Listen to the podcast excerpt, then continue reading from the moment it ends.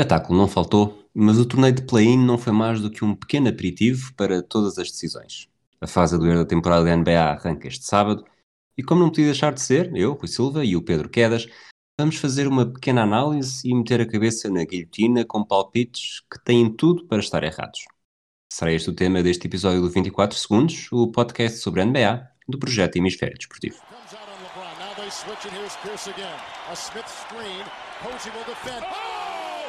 LeBron James with no regard for human life. Boston only has a one-point lead. Greer's putting the ball on a play. He gets it out deep, and Havlicek steals it.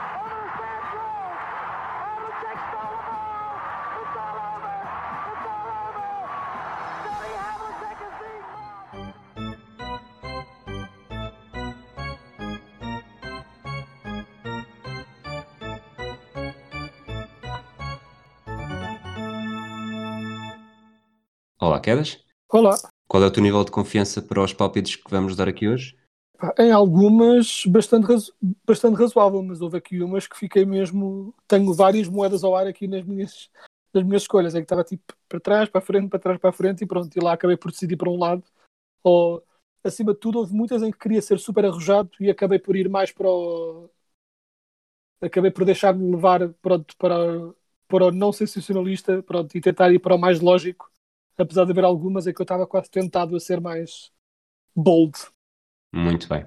Vamos começar por matar assuntos que tínhamos pendentes. Já não fazíamos referência a isto há algum tempo. O, a fase regular da NBA eh, terminou, portanto, os jogos, as vitórias e as derrotas também terminaram para o nosso draft que fizemos no início da temporada.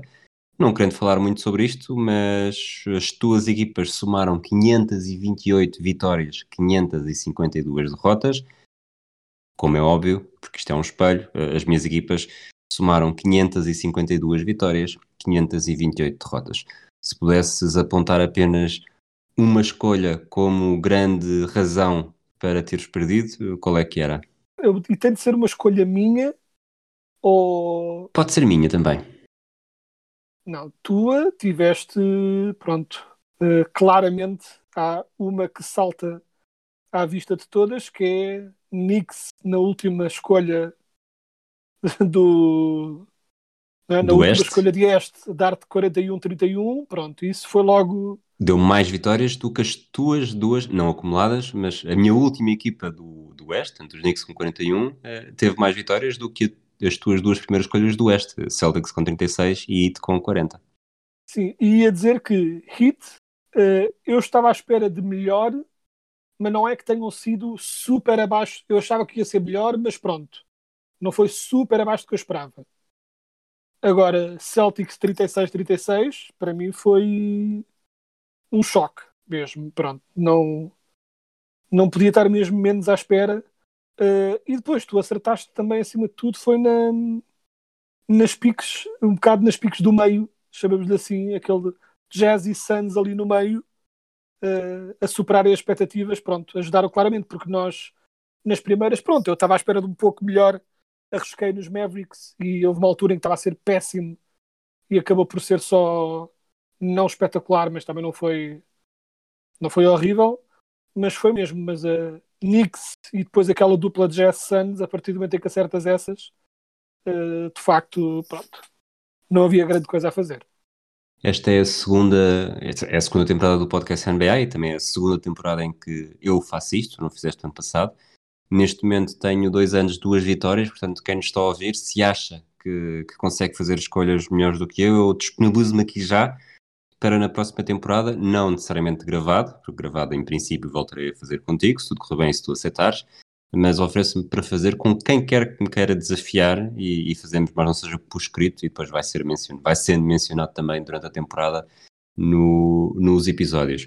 Eu queria só dizer que, claro que cá estarei, até porque estou aqui para demonstrar, pronto, manter a minha tendência, neste caso um pouco mais humilhante, dado que somos só dois, mas a minha tendência é de ficar em segundo lugar uh, em questões de fantasy draft, porque mais uma vez, tipo, será o, o, vosso momento de fantasy desta semana, em que eu fui à final da nossa Liga de Fantasy, que estamos os dois, e que em 12 temporadas que já vai da nossa Liga de Fantasy, eu já fiquei em segundo lugar, já perdi na final, fiquei em segundo lugar cinco vezes, portanto estou a ganhar o gosto de ficar em segundo lugar, a medalha de prata é minha, portanto cá estarei para o ano para ganhar a medalha de prata outra vez.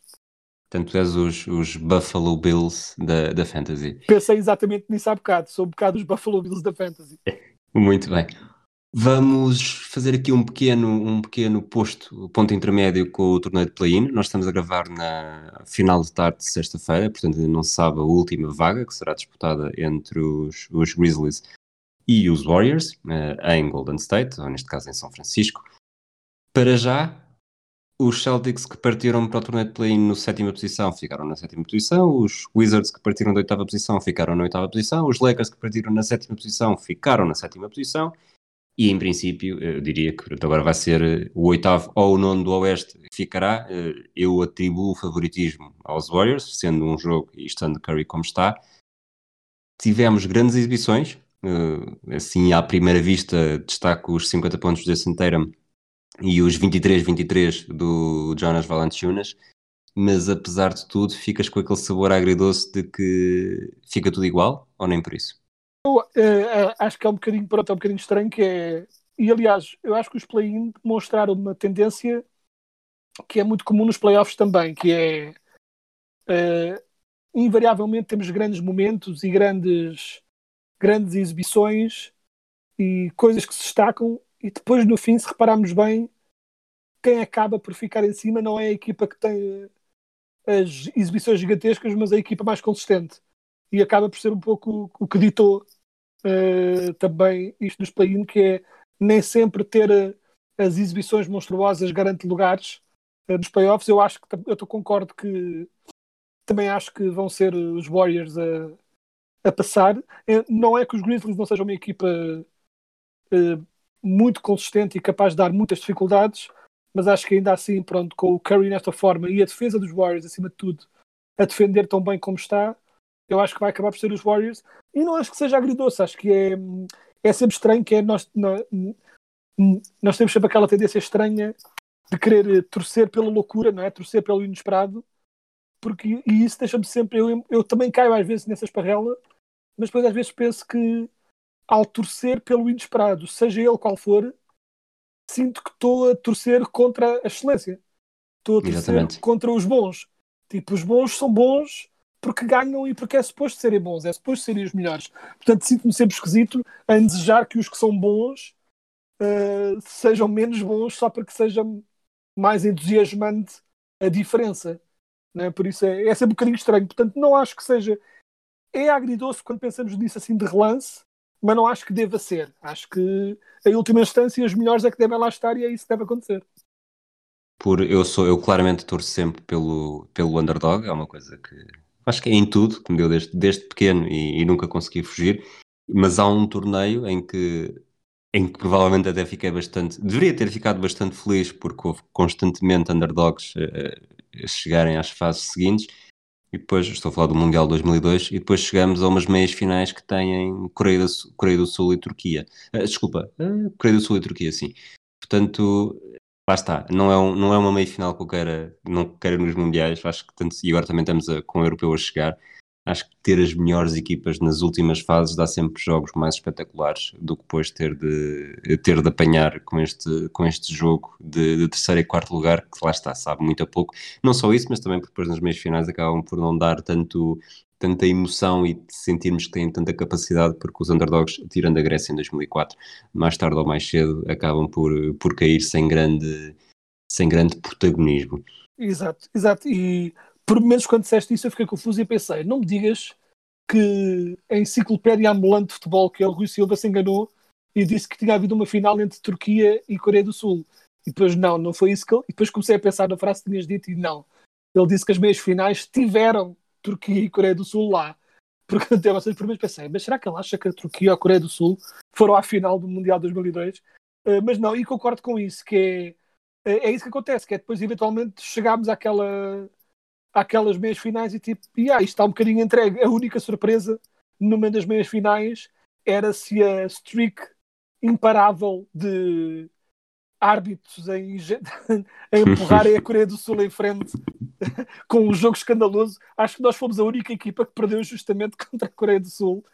A única equipa Desculpa, que não... o João Pinto é expulso sem razão nenhuma. Sem razão mas... nenhuma. Tipo, ele, ele, o árbitro estava com indigestão, com uma gastroenterite, ele estava só a, a, massajar o intestino grosso para, para o ajudar a libertar gases. Tipo, filo com um punho fechado é uma. É estranho, mas há pessoas que levam massagens com pessoas uh, tipo, em pé em cima das costas deles, portanto é, é como qualquer outra coisa. Mas, Mas pronto, já, já quebrámos aqui a nossa, até no projeto Hemisfério Desportivo, já, já escutámos a nossa cota para falar de eventos que, que se passaram há 19 anos. Exato. Vamos, vamos avançar para os, para os playoffs e começamos pelo Oeste, já que ambos uh, apontamos os Warriors como favoritos a vencer esta madrugada.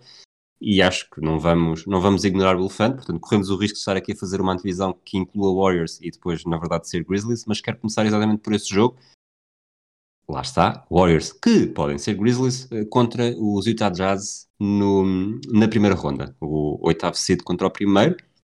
E eu proponho-te que me deixes sempre falar primeiro, até porque eu não tenho uh, palpites anotados, eu provavelmente vou decidir no momento, tu já os tens, portanto eu nunca te vou influenciar e tu podes influenciar-me a mim. Eu faço uma primeira pequena nota, já com o palpite, e depois passo-te a palavra. O quero os Warriors, sobretudo também, isto, esta transição foi muito, até parece que houve um corte, mas não, foi mesmo só a minha forma de falar. Uh, uma série Warriors Jazz, e esta equipa dos Warriors está a ser muito comparada com, com a do Baron Davis de 2007. E essa equipa do Baron Davis, depois de derrotar os Dallas Mavericks, precisamente no, no oitavo contra o primeiro, eh, defrontou os Utah Jazz. Portanto, este seria um belo reencontro. Acho que se falará muito disso, se realmente acontecer. E apesar de haver Curry e dos Utah Jazz não serem necessariamente a equipa mais temível do Oeste, é mais regular, tal como tu disseste há pouco, uh, no final a consistência faz a diferença, e acho que os Warriors vão acabar por ser eliminados pelo aquela expressão muito que é sobretudo americana, uh, que eu acho que não tem tradução, uh, é uma expressão idiomática, não tem grande tradução para português, mas eu vou traduzi-lo de qualquer das formas, que é a morte por um milhão de cortes.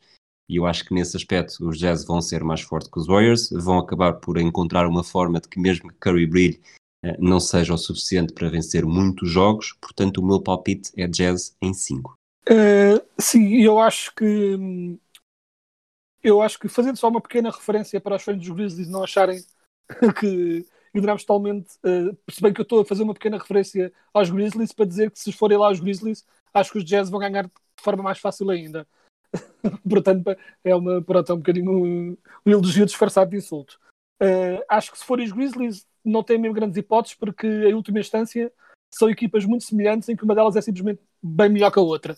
Ou seja, não há grande um, fator X não é, que eu possa apontar para os Grizzlies poderem passar.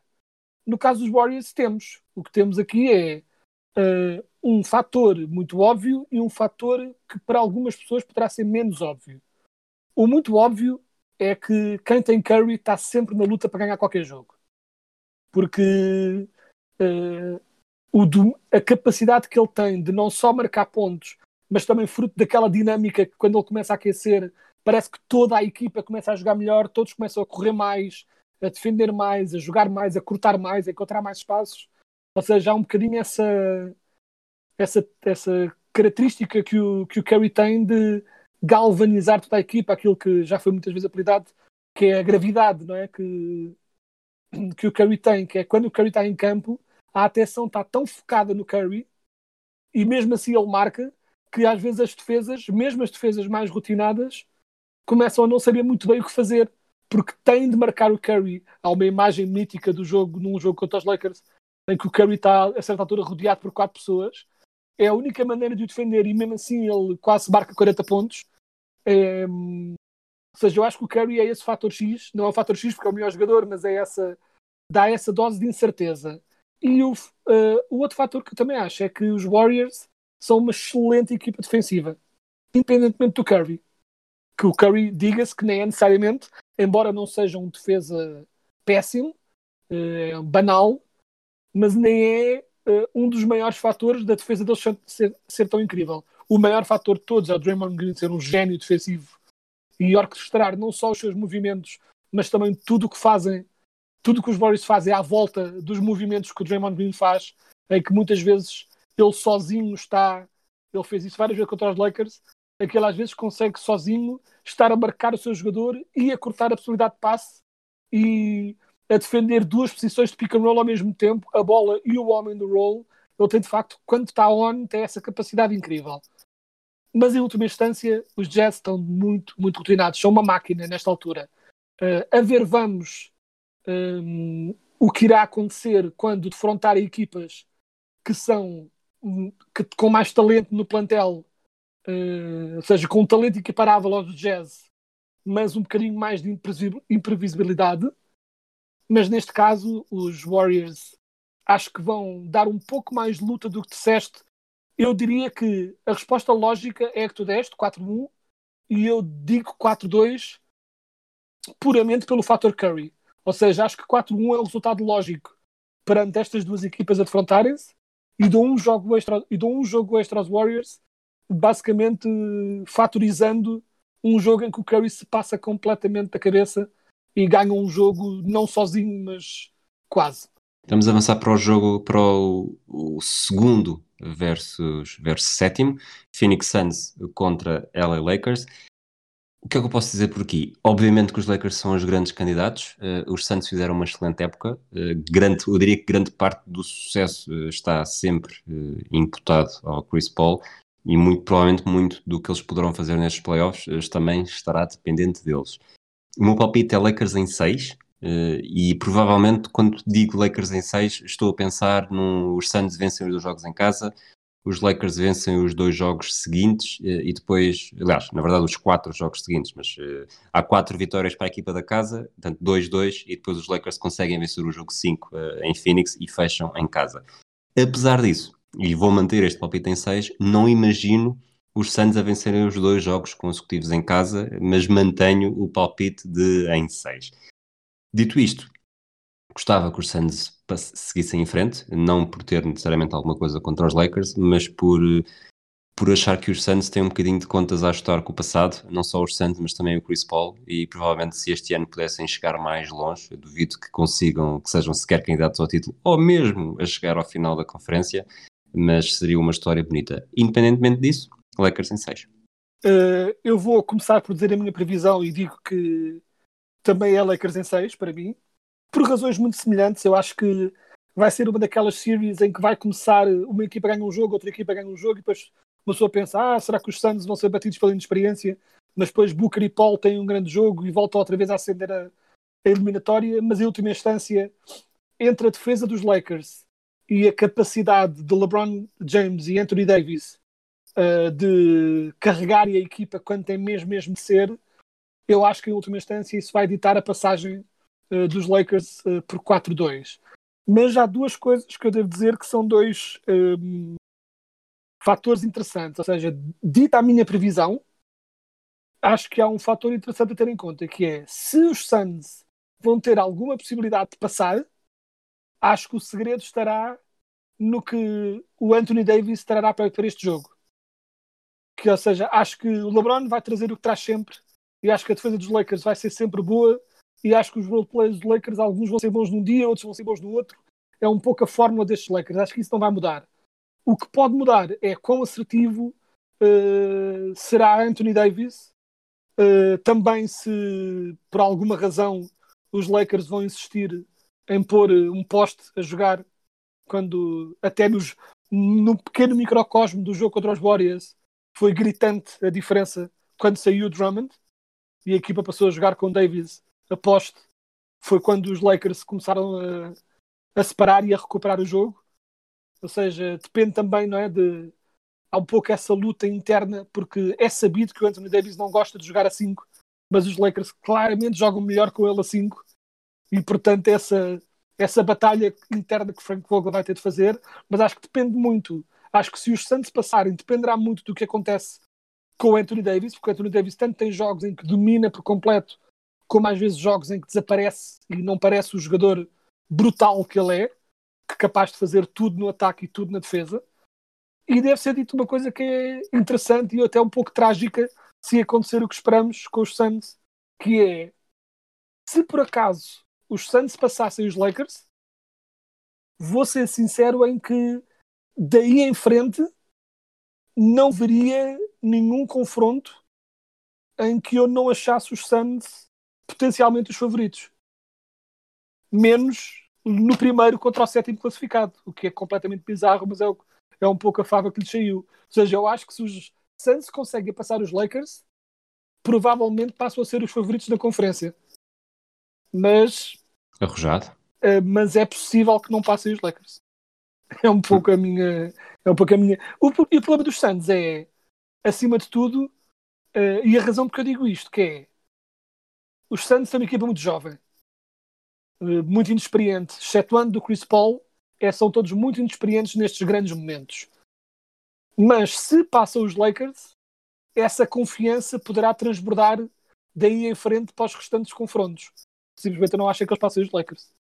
O que é uma pena para os nossos sonhos de ter underdogs. Exatamente. Se quem ganhar uh, defronta o vencedor da série entre Denver Nuggets e Portland Trail Blazers, é provavelmente uh, são duas equipas que tendo a sua história uh, na NBA nunca estão assim associadas a, sobretudo nestes, estou a falar na nossa geração, associadas a grandes momentos. São duas equipas que andam pelos intervalos da chuva, uh, nunca muito más, mas também nunca muito boas.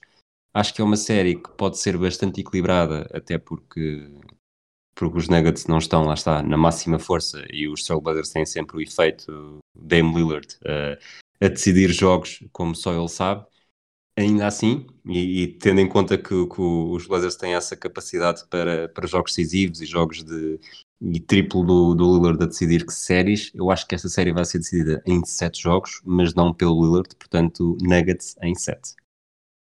Um, deve ser dito que a coisa mais fácil de prever aqui era que iria ser a 7 não só uh, pela, pelo equilíbrio das equipas. Eu, eu, tentei fugir a isso, mas tu a dizeres de uma forma tão óbvia que é o, é o mais, o menos, como é que qual foi a expressão? Menos, mais fácil de, ou menos, menos difícil de fugir.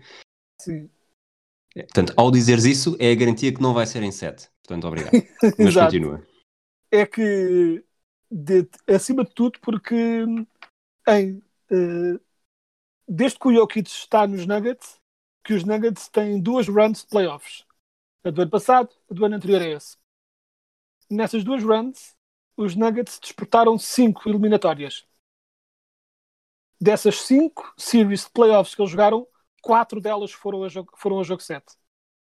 Ou seja, eu literalmente a primeira coisa que eu pensei quando comecei esta previsão foi: impressão minha, os Nuggets estão sempre a ir a jogo 7 e é sempre estranho e é sempre altos e baixos e é sempre uma loucura. E depois fui verificar, fui ao nosso estimado Basketball Reference ver se era verdade a, a imagem que eu tinha na cabeça da equipa e é. Um, os Nuggets são uma equipa invariavelmente um, de altos e baixos e este ano até estavam a ser uma equipa mais consistente dado este salto evolutivo do, do Jokic uh, que deverá ser o MVP uh, mas um, depois, com a quebra do Murray, ficamos um bocado sem saber será que vêm aí os altos e baixos ou não. Acho que a falta do Murray pode, a falta do pleonasmo, fazer falta, uh, porque uh, de facto, às vezes é preciso aquele base para desmontar uh, certos, certos jogos em que está tudo um pouco trancado e, e, até para libertar depois o passo do Jokic, mas também tivemos a vai ser interessante ver o Michael Porter Jr.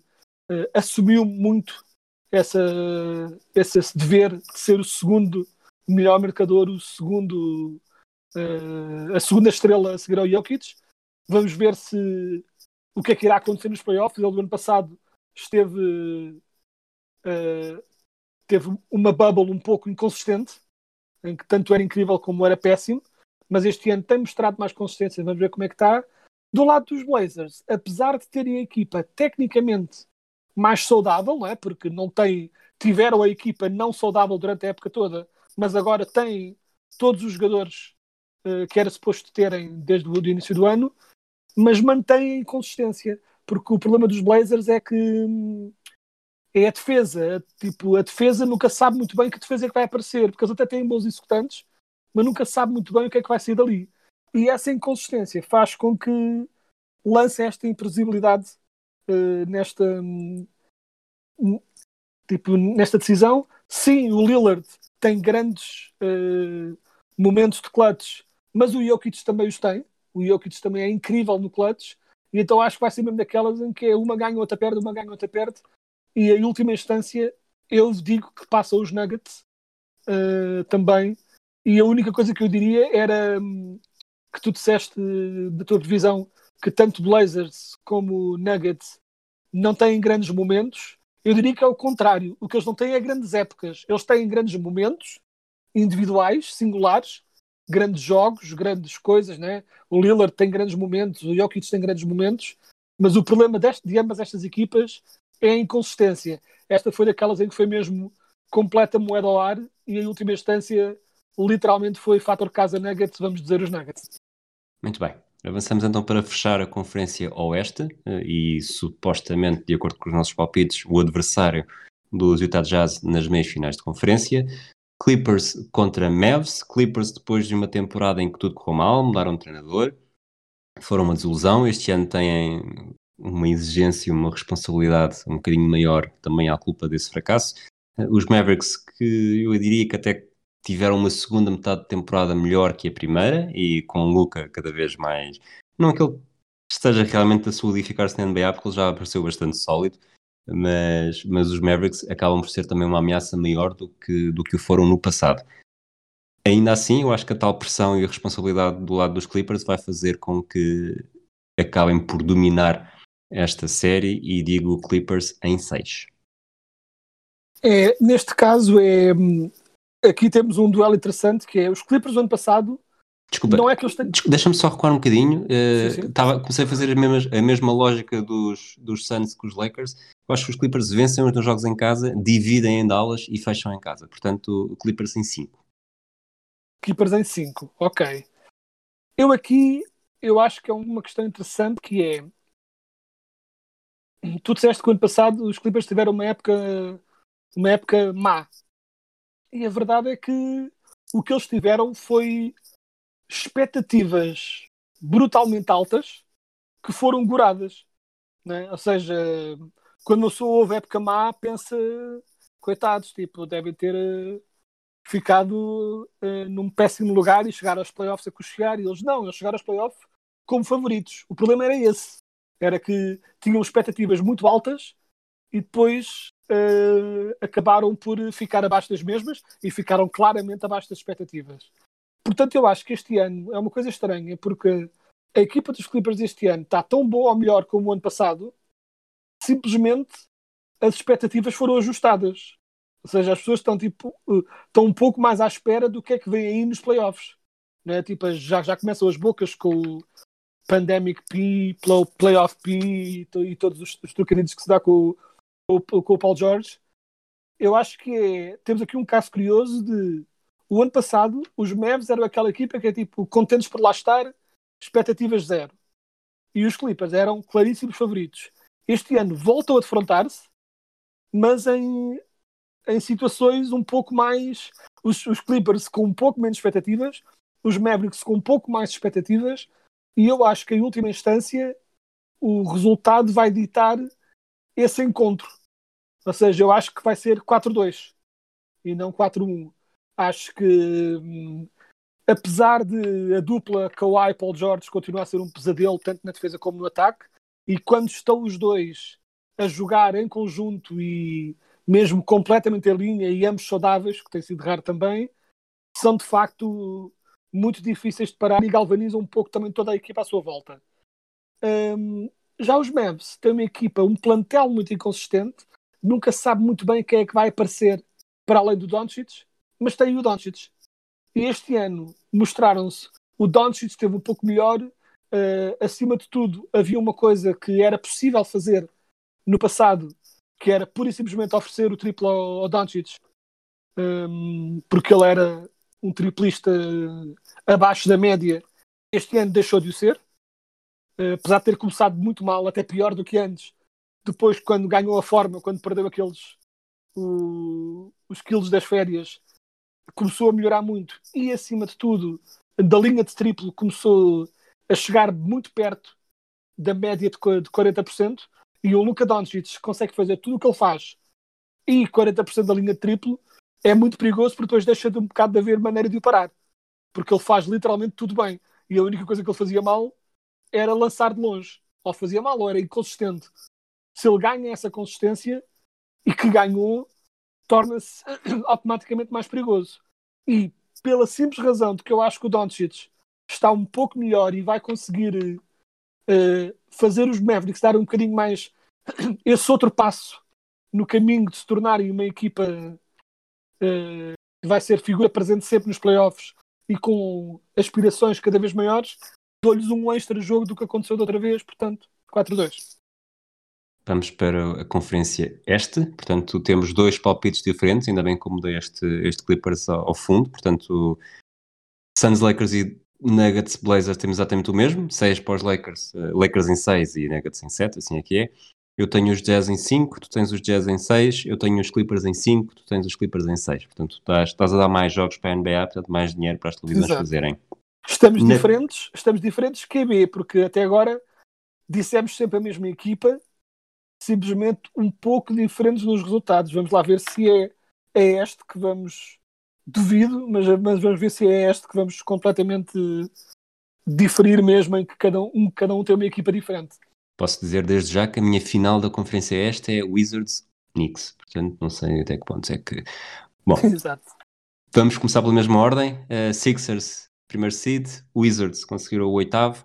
Falaste dos, dos Wizards como, como uma equipa boa para defrontar os, os Nets eh, para haver 200 pontos num jogo. Curiosamente, que foram os Pacers que nos deram, que nos deram jogos com muitos. Exato. Eles vencem um com 142 e perdem com 144, ou o oposto, agora não tenho aqui, mas sei que foi 142 e 144, não ganharam, no outro perderam. Os Wizards seguiram em frente, não contra os Nets, mas vão jogar contra os Sixers. Os Sixers que são uma equipa à imagem daquilo que eu disse dos Jazz, uh, a morte por um milhão de cortes. Sixers vão ganhar. Uh, tenho muitas dúvidas que os Wizards consigam, consigam dar alguma réplica a nível de, de, vitória, não necessariamente de disputarem jogos até ao fim e depois no final até pensarmos ah, se calhar era justo neste jogo pelo menos ganharem um. Lembro-me sempre da série do, dos Miami Heat, não, dos Cavaliers contra. Agora, agora não sei se foi, se foi Miami Heat, se foi, se foi Cavaliers, mas foi claramente Paul George nos Pacers contra LeBron James, em que é sweep e acho que a pontuação, a diferença de pontuação total nos quatro jogos acumulada uh, não passou os 17 pontos. Uh, se tanto, eu vou, vou confirmar enquanto tu falas, mas de qualquer das formas, eu vou dizer Sixers em 4.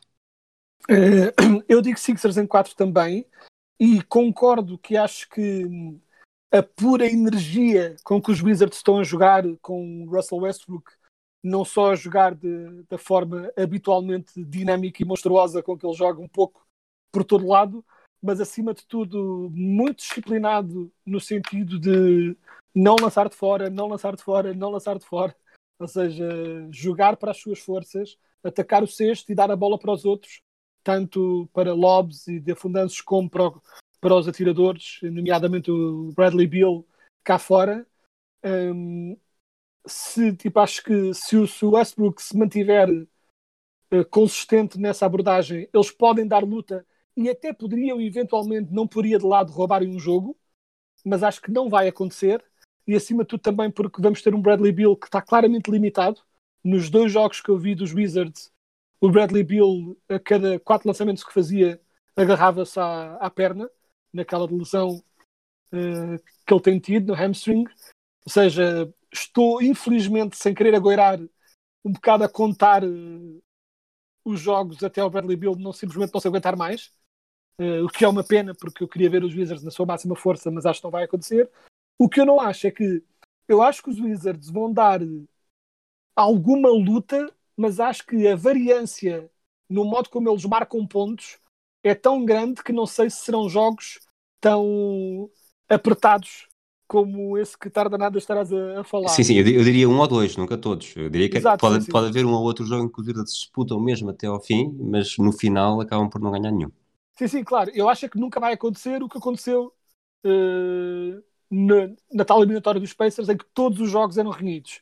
Acho que aqui vamos ter alguns jogos em que os Sixers vão pura e simplesmente dominar, porque acho que a defesa dos Sixers é ótima, eh, é uma defesa muito disciplinada, que defende muito bem uh, e, acima de tudo, defendem muito bem o garrafão, que é uma das grandes armas para os Wizards marcarem e que se viu contra os Pacers, era ataque com tanto ao sexto e um bocado explorar sempre que o Westbrook consegue um mismatch uh, e há um, um jogador a, a, sair do seu jogador para compensar, o Westbrook passa para o que ficou sozinho para o fundanço fácil. Acho que com o Embiid a, patrulhar uh, o garrafão isso vai ser mais difícil de acontecer. Um, e acho que vou ter, vou, vou estar um bocadinho a estudar como é que os Sixers jogam uh, nesta eliminatória, até porque tenho algumas dúvidas, ansiedades, uh, arestas a limar sobre o que é que eu acho das possibilidades dos Sixers para estes playoffs como um todo, mas não acho que, venho, não acho que sejam os Wizards a, a colocar esses, esses potenciais defeitos à mostra, portanto 4-0 para mim também indo pegar naquilo que, que deixei pendente, foi a primeira ronda de 2017, portanto, a primeira série de playoffs dos Cavaliers depois de terem sido campeões, contra os Pacers. Na última série que o Paul George, os últimos quatro jogos que o Paul George fez pelos Pacers antes de sair, perderam o primeiro jogo por um ponto em Cleveland, perderam o segundo jogo por seis pontos em Cleveland, em casa perderam por cinco e depois por quatro. Portanto, isto está por 16 pontos, uma média de quatro pontos, eh, um segundo seed contra um sétimo não deixa de ser eh, surpreendente e lembro-me realmente desta réplica que os Pacers deram e com o Paul George a fazer sempre eh, pelo menos três grandes jogos. O jogo 4 não tenho a certeza, mas o, os primeiros três, sobretudo em Cleveland, foram, foram bastante bons. Avançando para a segunda série do, do Oeste, segundo contra sétimo, já que estamos a falar de um segundo contra sétimo, eu vou para mais uma sweep. Nets 4, Celtics 0. Uh, eh, eu acho que mesmo mesmo se o Tatum fizesse 50 pontos por jogo, acho que é muito difícil com tudo o que os Nets vão também querer eh, decidir nesta, nesta série, porque há muita, vai ser uma narrativa muito específica, tendo em conta a última década das duas equipas e como está interligada. Eu acho que os Nets não só são favoritíssimos, se tudo correr bem, eu diria que até nem vão precisar de jogar sempre com os três e vão poder, vão poder descansar um, pouco depois do, das intermitências da fase regular. Uh, apesar disso, acho que esta série até vai ser mais para, para lhes dar minutos juntos para o grande desafio que virá na segunda ronda do que necessariamente descansar para, descansar para as rondas futuras. Portanto, repetindo, Nets em 4. Uh, aqui vamos diferir levemente, mas por, uh, estamos a falar de detalhes, que é eu acho que, tal como tinha dito em relação aos Sixers, eu acho que há há certas deficiências ou potenciais deficiências nos Nets que são passíveis de serem exploradas e que estou hum, interessante de ver o que vai acontecer quando eles forem desafiados por uma equipa ao seu nível. Se fosse Celtics com Jalen Brown, eu acho que até poderia ser, não daria o favoritismo aos Celtics, mas poderia ser uma, uma series interessante. Acho que havia ali alguma réplica a ser dada, porque os Celtics teriam alguns jogadores interessantes para defender uh, os principais alvos uh, dos Nets. Né? Se houvesse Jalen Brown, poderia ser um pouco Tatum com Durant, Jalen Brown com Harden e Marcus Smart com Kyrie. E o facto de eles poderem defender todos esses jogadores um para um, que muitas equipas não podem, e é exatamente esse o problema de tentar defender os Nets, é querer fazer um double team e não saberes de onde, de onde ele vem, né? tipo, que é muito difícil. Acho que sem Jalen Brown isso vai tudo por terra e acho que eles vão ser vencidos com relativa facilidade, mas, e é o meu único mas, enquanto que nos Wizards acho que há uma falta de experiência de um modo geral na equipa que fará com que eles não tenham hipótese de sequer roubar um jogo, eu acho que no caso dos Celtics, apesar da época de horrores que têm tido e de ter um bocado e de terem jogado muito abaixo do seu nível a época toda, mesmo com o Jalen Brown, eu acho que há uma experiência acumulada, há uma espécie de experiência institucional que vai fazer com que eles tenham pelo menos um jogo em que conseguem, por pura virtude de terem experiência nestes momentos e capacidade de superar em alguns momentos, acho que vão conseguir roubar um jogo. Portanto, daria 4-1. Eu acrescento que se, se fosse numa temporada não atípica, portanto com pavilhões cheios, e, e essa é uma das, das, questões que vão ser bastante interessantes de acompanhar até, até à final da NBA mesmo, pelo menos os Knicks, daqui que vamos falar deles, acho que vão ter, vão ter 15 mil pessoas no Madison Square Garden, eh, uhum. e tanto cada estado vai evoluir a uma velocidade diferente. Eh, se os Celtics tivessem uh, o pavilhão cheio nos jogos em casa, sendo contra os Nets, sendo contra o Kyrie, e, e sempre, tendo em conta que é também um dos pavilhões que normalmente dão, oferece um fator casa maior, eu não me surpreenderia e provavelmente até diria uh, Nets em 6. Assim, acho que não, não fará diferença nenhuma e digo Nets em 4. Avançando então para o penúltimo jogo, da o penúltima série uh, que temos de falar hoje, Milwaukee Bucks Miami Heat. É um jogo que com, com aroma a bubble do ano passado. Os Heat levaram o melhor na altura. São vistos como um osso muito duro de roer para os Bucks, mas eh, foi uma sensação que comecei a ter nos últimos meses da fase regular, a ver os Bucks cada vez como, como uma ameaça maior. Eu acho que vão ter uma vitória muito mais facilitada em números absolutos, não necessariamente em jogos, uh, quer dizer, em números absolutos, não necessariamente em pontuações de, de, jogos, tal como, como falei há pouco da tal série com o Paul George, digo Milwaukee em 5. Aqui diferimos um bom bocado.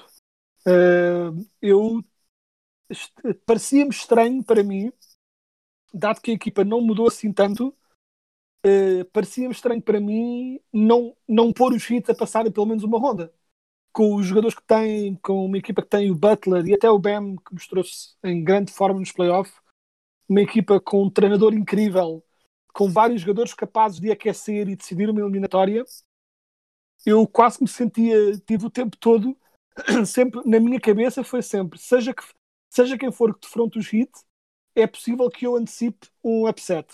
Não vai acontecer, por duas grandes razões. Um, eu tive sempre à espera, nesta época muito estranha do Heat, em que estava sempre alguém lesionado, sempre alguém com Covid, uma época muito inconsistente. Eu tive sempre à espera que os Heat atingissem a, forma do ano passado. E nunca foi exatamente isso. Estão melhores agora do que estavam há, uns, há um tempo atrás, sem dúvida. Eh, melhoraram QB, mas continuam a não ser os hits que vimos ano passado. É verdade que os hits que nós vimos no ano passado não tinham sido na época regular, foi nos playoffs que acordaram, uh, mas também este ano não vão ter tanto esse fator surpresa. Já não vão apanhar pessoas desprevenidas, já não vão ser menosprezados de todo. Uh, mas porquê é que eu resisto à tentação do upset? Porque eu acho que a grande falha que os Bucks tinham as duas grandes falhas que os Bucks tinham ano passado, uma delas foi potencialmente colmatada e a outra foi completamente colmatada. A que foi potencialmente colmatada era a rigidez do Budenholzer em, em insistir no seu sistema e nunca mudar o seu sistema, atacar sempre de uma forma, defender sempre da mesma forma e nunca mudar.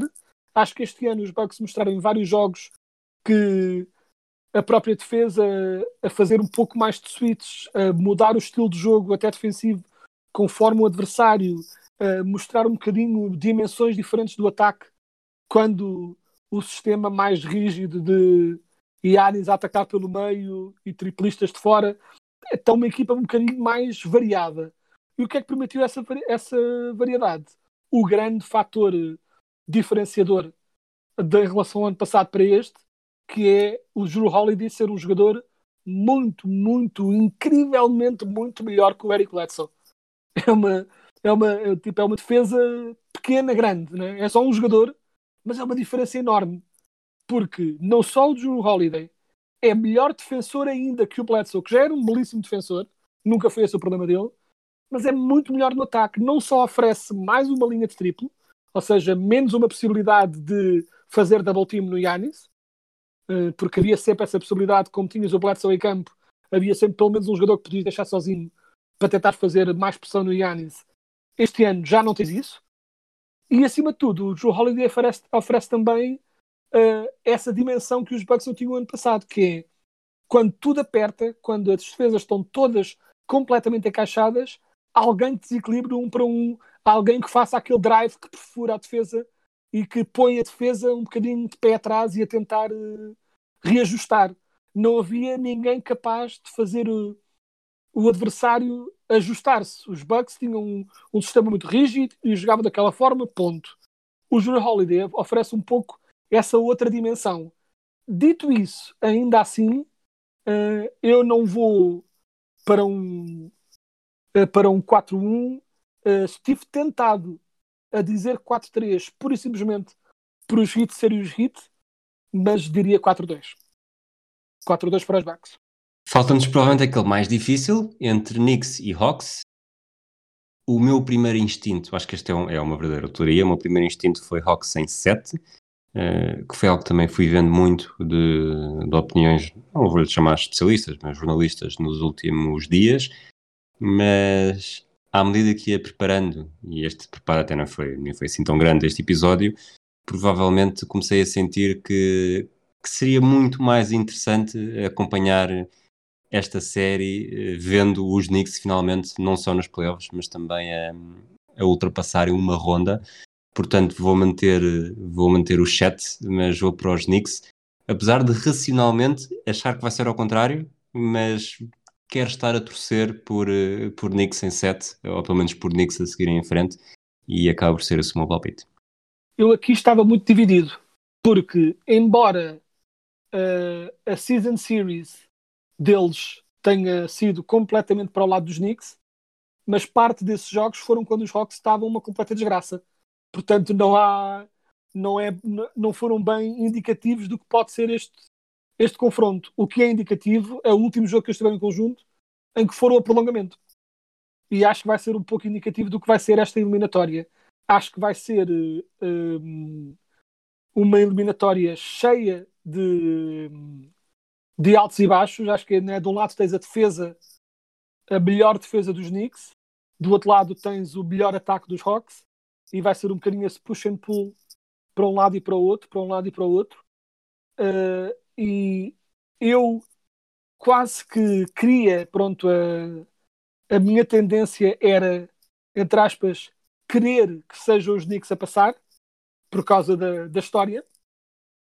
Acho que uh, vai ser daquelas eliminatórias em que, apesar de haver e, e de haver adeptos, por exemplo, e os Knicks vão ter muita gente lá no estádio, não sei mesmo se vai fazer assim uma diferença tão gigante assim. Hum, acho que vai ser daquelas coisas em que o fator casa não vai interessar. Acho que todos os jogos vão estar em disputa e acho que ambas as equipas têm uh, déficit de experiência uh, nos, nestas andanças, não é? São ambas equipas com muito poucos jogadores com experiência de, de, de playoffs, mas em última instância cheguei ao fim e um bocado tive de decidir na cabeça o que é que eu achava mesmo, mesmo que ia acontecer e acabei por, acabei por chegar à conclusão de Hawks em 7. Muito bem, acabamos os nossos palpites com séries e eu desafio-te para uma coisa mais, até para ficar, nós depois acabamos por fazer também o lançamento das rondas seguintes mais aprofundadamente, mas gostava de ir já contigo até à final, passo a passo. Uh, neste caso, nós temos no Oeste não muda nada, portanto, Jazz Clippers, só muito rápido, quem segue em frente? Jazz, Clippers, eu diria Jazz. Eu digo Clippers e na outra, portanto, a outra meia final de conferência entre Lakers e Denver. Uh, Lakers. Pois, Lakers também, portanto, eu tenho uma final de conferência neste momento, Lakers Clippers, tu tens Lakers Jazz, quem vai à final de, pelo Oeste? Acho que com cada eliminatória que se avança, o favoritismo dos Lakers é maior, Aumenta, assim dizer. Exato. Cada, apesar, de, apesar da competição aumentar, não é? De, das dificuldades dos adversários aumentar, eu acho que com cada jogo que os Lakers ganham, mais começam a assumir esse favoritismo e acho que, vai, e acho que Lakers voltam à final este ano. Pois, é exatamente. Se os Lakers chegarem à final de conferência, acho que chegam claramente também à final da NBA. Se querem, entretanto, é porque houve qualquer coisa a correr mal. Quer dizer, entretanto, também, eles, os jogadores podem melhorar fisicamente e ter novas lesões e isso claro. mudar tudo aquilo que estamos aqui a dizer, mas isso também será bastante, bastante compreensível a razão pela qual estamos a dizer uh, aquilo que estamos a dizer. No Oeste, uh, Sixers, bom, no meu caso é Sixers Knicks, no teu caso é Sixers Hawks, não sei se fará grande diferença para, para dizermos que são os Sixers que chegam às meias finais. Francamente não, e acho que não será o desnível que houve contra os Wizards, mas acho que será, acho que os Sixers têm um caminho até às finais de conferência relativamente fácil. Exatamente. Portanto, acho que é Sixers à mesma. Exatamente. A outra série é uma série que me deixa muito dividido, uh, portanto será Bucks Nets. Eu no início da temporada, ainda antes do James Harden ir para os Nets, o meu palpite foi, uh, foi uma final Lakers Nets. Agora com o James Harden, uh, não acho que não há razão para não manter o meu palpite e provavelmente uma final Lakers Nets será muito mais espetacular do que uma final Lakers Bucks mas como disse há pouco, há qualquer coisa que tentado a puxar, cada, a gravitar cada vez mais para o lado dos Bucks e, e até para jogar aqui um bocadinho para, para fazer o hedge e no final poder dizer, não, mas no início da época disse que a final era Lakers Nets e tive razão. E depois também posso dizer, não, mas quando os playoffs começaram, uh, eu disse que a final era Lakers Bucks e tive razão. Uh, e depois, na verdade, se calhar os Lakers nem sequer vão à final e portanto esta conversa não faz sentido nenhum mas neste momento, lá está, estou a gravitar cada vez mais para o lado dos Bucks e neste momento digo, digo Bucks a seguir em frente. Uh, tenho a mesma dúvida que tu, ou seja, acho que vai ser daqueles confrontos muito difíceis e quase parece estranho com o nível de estrelas que os Nets têm, não dizer claramente os Nets, mas tal como tu, e não é, prometo, um, nenhum instinto de ser uh, uh, controvérsia, tipo, uh, ele acha que os Nets vão. Nem chegam à final de conferência, mas eu diria Bucks também. Neste momento, assim, sem mais nenhum contexto, diria Bucks. E, portanto, por tudo aquilo que eu já disse, Bucks na final de presença representante do Oeste na final da NBA, e no teu caso? No meu caso, acho que também, acho que vai ser um confronto, esse sim, um bocado, uma luta nas trincheiras muito interessante, mas tenho em mim que com a ajuda extra que vai ter, acho que isto tem muito para ser eh, um pouco o ano finalmente em que todo o talento do Yannis é finalmente uh, acompanhado de sucesso também nos playoffs e acho que também aposto numa final Lakers-Bucks. Lakers campeões, LeBron James a vencer o quinto título, eh, dois em Los Angeles, dois em Miami, um em Cleveland fica só apenas um do Michael Jordan e apesar de os títulos e afins para mim não são necessariamente uh, validativos de, do que quer que seja, eu acho que vai acabar por uh, inflamar bastante a discussão e discutir-se pelo menos, não necessariamente quem era o melhor jogador, mas quem tinha a melhor carreira.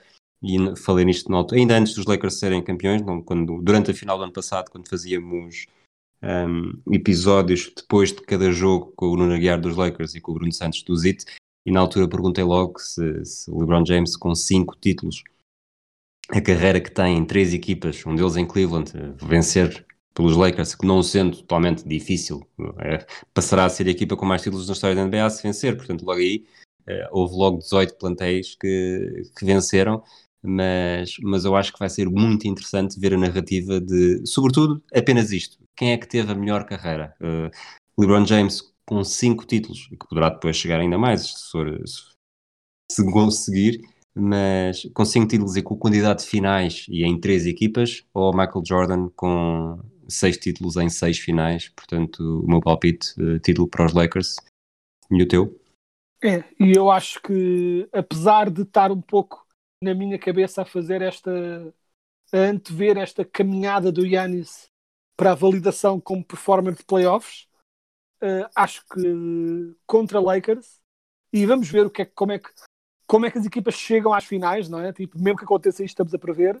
É tudo muito imprevisível, mas ainda assim acho que uh, a experiência de LeBron naqueles, nestes momentos ainda lhe vai garantir mais um título.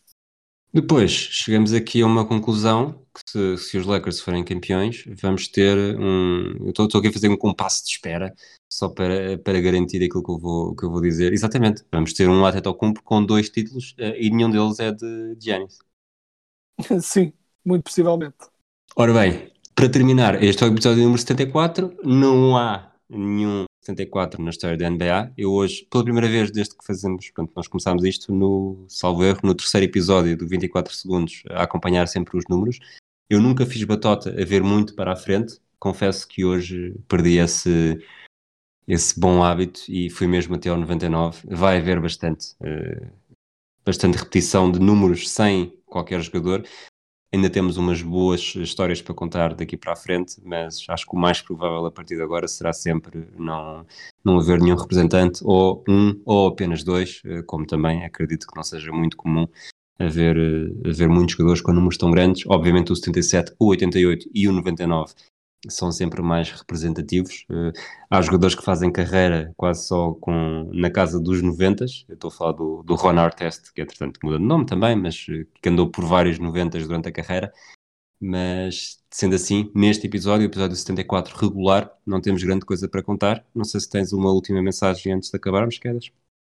Não, diria só em relação a isso dos números que a única coisa que me saltou à vista foi que na minha cabeça estava a tentar antever um pouco que eliminatórias é que estarão a ser disputadas dentro de três semanas, porque seria muito interessante se um certo jogador que joga com o número 77 tivesse a ter grandes momentos de playoffs dentro de três semanas, porque seria, pronto, assim um bocadinho de um, um pronto, uma simetria interessante para quando chegarmos ao número 77. Exatamente, bem visto.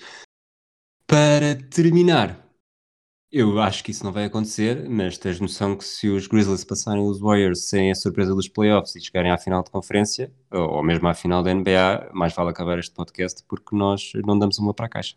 Ah, sim, mas uh, se a continuidade deste podcast estiver dependente da nossa perícia como analistas da NBA, então este podcast estava condenado à partida. Deve ser dito. Muito bem. Esperemos que nos deem sempre essa margem de, essa margem de erro que, é, que tem de ser bastante grande. Nós voltamos. Bom, isto agora já não, provavelmente já não vai fazer sentido fazer eh, sempre ao mesmo dia durante a semana. Uh, provavelmente, quando tivermos já alguma coisa para contar, algumas surpresas e não apenas as vitórias uh, típicas de em casa e depois. Basicamente, o que se costuma dizer que uma série só começa verdadeiramente quando uma equipa vence fora de casa. Portanto, não contem necessariamente connosco na próxima semana mas vamos estar atentos e sempre que se justificar eh, voltaremos para falar sobre os playoffs da NBA. Obrigado a ti, Quedas, por mais uma vez estás aqui a gravar comigo. Obrigado a todos aqueles que nos ouvem e até à próxima.